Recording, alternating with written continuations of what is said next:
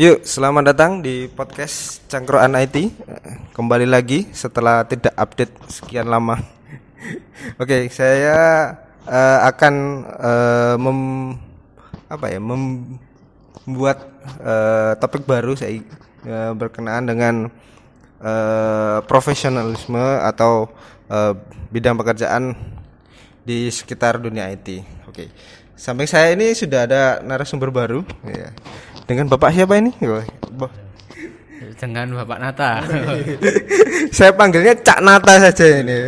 Ya, Cak Nata kalau boleh tahu sekarang eh, kesibukannya apa nih Cak Nata? Kalau sekarang kesibukannya lagi jadi application designer di Simple Tech. Oke, di Simple Tech. Oke.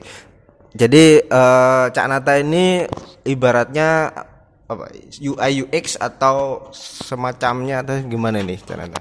Iya, uh, role-nya sih kalau sekarang lebih ke UI UX sih. Oke. Okay. Gitu. Untuk bantu apa namanya? Kita tahu apa user ini butuhnya apa, terus habis itu uh, kita bikin experience yang sesuai sama kebutuhan sama user ini tadi gitu. Oke. Kalau boleh tahu uh, Cak Nata ini uh, kan sudah apa ya bekerja di bidang UI UX atau mungkin se jenisnya lah. Ini sudah berapa lama gitu? Kalau dulu awalnya dari UI itu dari awalnya saya masuk dari UI bidang UI itu uh, sekitar setahunan di hmm. kami sebelumnya. Hmm. Dan apa setelah itu uh, mungkin apa posisinya lebih hmm. naik lagi gitu, bukan di UI UX lagi tapi uh, lebih fokusnya di bidang produk manajemen gitu. Wah, menarik, menarik, menarik. Nah, ngomongin soal UI UX. Nah, di kalau saya tahu ya di di di Indonesia itu uh, Surabaya mungkin khususnya itu masih uh, terbatas ya. Entah itu dari segi lowongan pekerjaan kalau saya lihat, terus dari ya apa namanya apa tim-tim yang membutuhkan untuk untuk menggunakan jasa UI UX. Sebenarnya pasarnya kalau kita ngomong Indonesia terus Surabaya mungkin itu seberapa besar sih seorang UI UX itu bisa bisa dibutuhkan gitu dalam sebuah development ya sebenarnya kalau UI UX itu selalu harusnya selalu dibutuhkan hmm. uh, dalam setiap tim development ya, ya, ya. karena uh, pasti kita membuat produk itu fokusnya ke user kita bukan hmm. apa bukan keinginan kita pengen bikin apa yeah, yeah. Iya. terus apa baru kita biar user menyesuaikan kita gitu karena sebagus-bagusnya produk kita atau secanggih-canggihnya teknologi kita kalau itu nggak bisa dideliver dengan baik ke user otomatis uh, produk itu itu kegunaannya atau fungsinya atau kecanggihan produknya kita katakanlah seperti itu itu nggak akan uh, berdampak juga dari dari sisi pengguna hmm. gitu. Nah, tapi dan kalau kita melihat dari sisi apa industrinya di Indonesia itu ada mungkin bisa terlihat ada ketimpangan sedikit ya. Mungkin kalau misalnya kita ngomong di Surabaya nih, di Surabaya itu uh, industrinya itu jadi lebih kurang masih kurang istilahnya masih kurang terbentuk gitu karena uh, seperti yang kita tahu kalau industri startup, industri teknologi itu lebih banyak fokusnya di, di kota Jakarta, hmm. Bandung seperti itu dan hmm. uh, yang lain ada di seperti di Jogja karena uh, kebanyakan uh, talent itu ada banyak di Jogja dan hmm. juga banyak perusahaan-perusahaan startup juga yang buka di istilahnya buka cabang atau hmm. buka di di kota Jogja gitu yeah. karena banyak beberapa pertimbangan seperti itu. Nah, uh, ngomongin soal UI UX juga ini, uh, kan kita kalau kita tahu kan sebagai uh, apa ya tim itu dari sebuah development gitu kan pasti ada ada aja yang katakanlah dalam tanda kutip tuh uh, menyinyir ya nyinyir.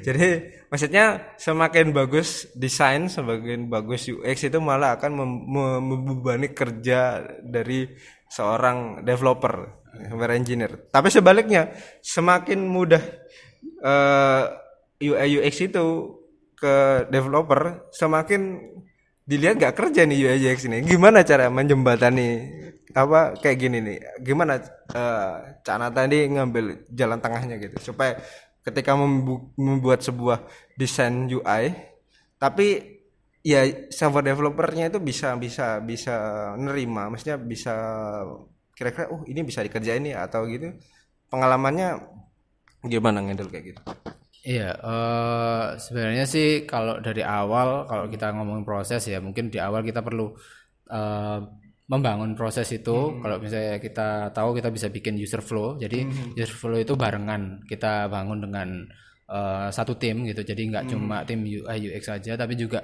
di istilahnya diflorkan juga lah ke tim apa software development gitu. Jadi istilahnya ke tim technical, tim designer itu semua tahu oke kita mau fokus untuk eh, membuat produk ini untuk menyelesaikan problem ini seperti itu. Jadi eh, dari awal sudah di define bareng-bareng, udah eh, udah sama-sama sudah saling tahu oke tujuannya ke sini. Nah, tim misalnya tim desain sama tim produk tim software ini eh, bisa dikatakanlah ada sebagai orang yang menyeimbangkan atau tim-tim yang menyeimbangkan gitu. Karena eh, tim desain itu akan menjadi perwakilan dari tim user supaya eh, apa namanya produk itu lebih mudah digunakan sama user. Nah, sedangkan tim teknologi itu ada untuk supaya teknologi ini bisa memang benar-benar akhirnya cocok dan bisa diterapkan untuk user. Jadi istilahnya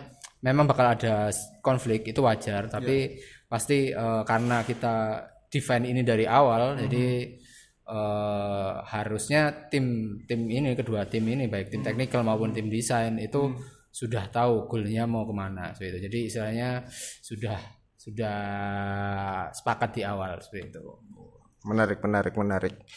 Jadi intinya berarti kita tuh ya komunikasinya harus bagus ya antar antar tim dan tugas atau pentingnya seorang eh, project leader di sini mungkin perannya terasa ya maksudnya mana yang bisa diimprove mana yang bisa di, di, apa ya diperbaiki dan sebagainya gitu kan ya nah ngomong-ngomong tadi itu eh, kan Canata sempat nyinggung masalah eh, ketersediaan eh, industri yang mampu menyerap eh, orang yang ber apa ya berkecimpung di bidang UI UX ini. Menurut Cak Nata nih, kenapa para business owner itu lebih milih kota-kota seperti Yogyakarta, Jakarta gitu dibanding Surabaya? Ya kita kesampingkan nilai UMR yang memang Jogja itu lebih lebih rendah daripada Surabaya, tapi eh, apakah ada poin-poin yang mungkin bisa diimprove gak dari Surabaya mungkin ketika butuh eh, talent-talent atau company-company ini bisa menyerap gitu. Ya mungkin kalau eh, kit- kalau melihat industrinya itu mungkin kita perlu membuat ekosistem sih sebenarnya. Yang kalau yang kita ngomong di Surabaya ini. Karena ekosistem itu yang justru membentuk di Jakarta gitu. Setahu saya saya mengikuti perkembangan istilahnya startup startupan di Jakarta itu atau di Bandung itu eh, mereka sudah mem- apa ya sebelum nama startup booming ini di tahun 2010 atau 2009 itu mereka sudah eh, istilahnya sudah mulai apa membangun ekosistem dengan baik gitu.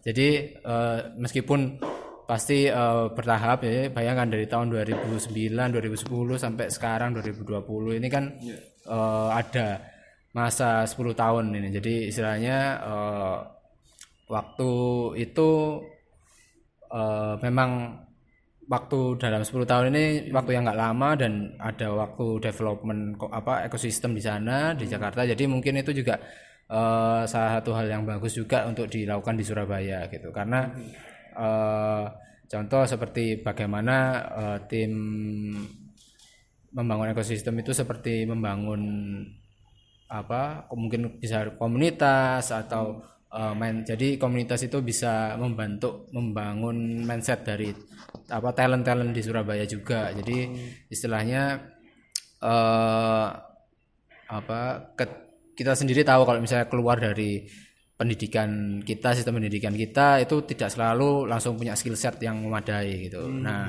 komunitas-komunitas ini yang sebenarnya bisa jadi atau gerakan-gerakan lain dan apa yang membantu ekosistem ini seperti kompetisi mungkin gitu. Itu bisa membantu skill set para talent talent di Surabaya ini supaya uh, bisa lebih berkembang terus bisa bersaing sama tim apa uh, industri yang di Jakarta. Karena tapi selain talent juga uh, perlu dibangun juga kita ngomong ekosistem itu ada banyak kan. Ada talent ada investor ada uh, apa namanya pengusaha juga jadi uh, itu ketiganya itu istilahnya harus harus stakeholder stakeholder itu harus di memang harus dibangun. Jadi ekosistem komunitas itu tidak hanya di talent aja tapi juga di pengusaha terus itu dari sisi investor juga. Jadi uh, semuanya itu bisa dibangun bersama gitu.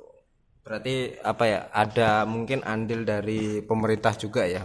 Untuk untuk me, apa ya me, memicu supaya uh, bisnis bisnis owner ini mau buka atau mau menyerap istilahnya mau menerima lah untuk daerah di uh, Surabaya ini. Berarti uh, kalau menurut sampean nih Cak Nata uh, kira-kira nih apa sih yang bisa dilakukan dalam waktu dekat gitu? Kan kalau kalau kita ngomong secara infrastruktur sebenarnya kita tidak kita tidak tertinggal sebenarnya. Tapi kan masalahnya bukan hanya di infrastruktur. Kalau bisa kita lihat pasti ada ada ya tadi community base nya apa gimana sih cara membangun menurut Canata nih crowdnya supaya komunitas itu berkembang. Di lain kita ngomong uh, turut andil pemerintah itu. Apa sih yang yang misalnya kita sebagai player lah ibaratnya di sini itu apa yang bisa memicu itu kira-kira apa ya menurut Canata?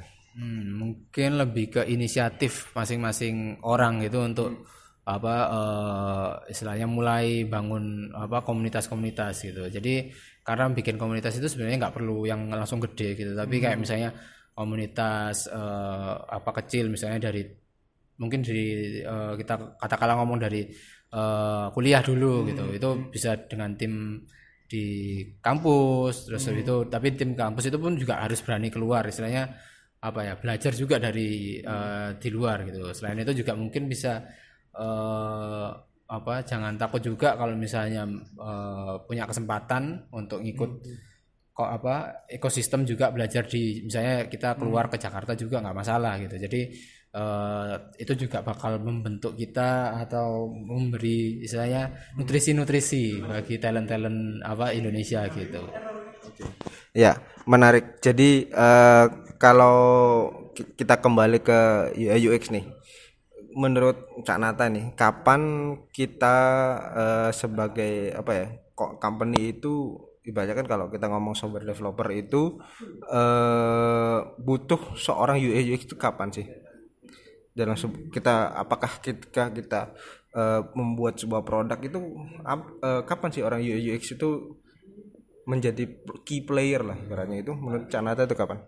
Hmm, jadi key player itu kalau menurut pengalaman saya dan sehemat saya, woy, itu uh, pasti di setiap uh, eh, SDLC lah.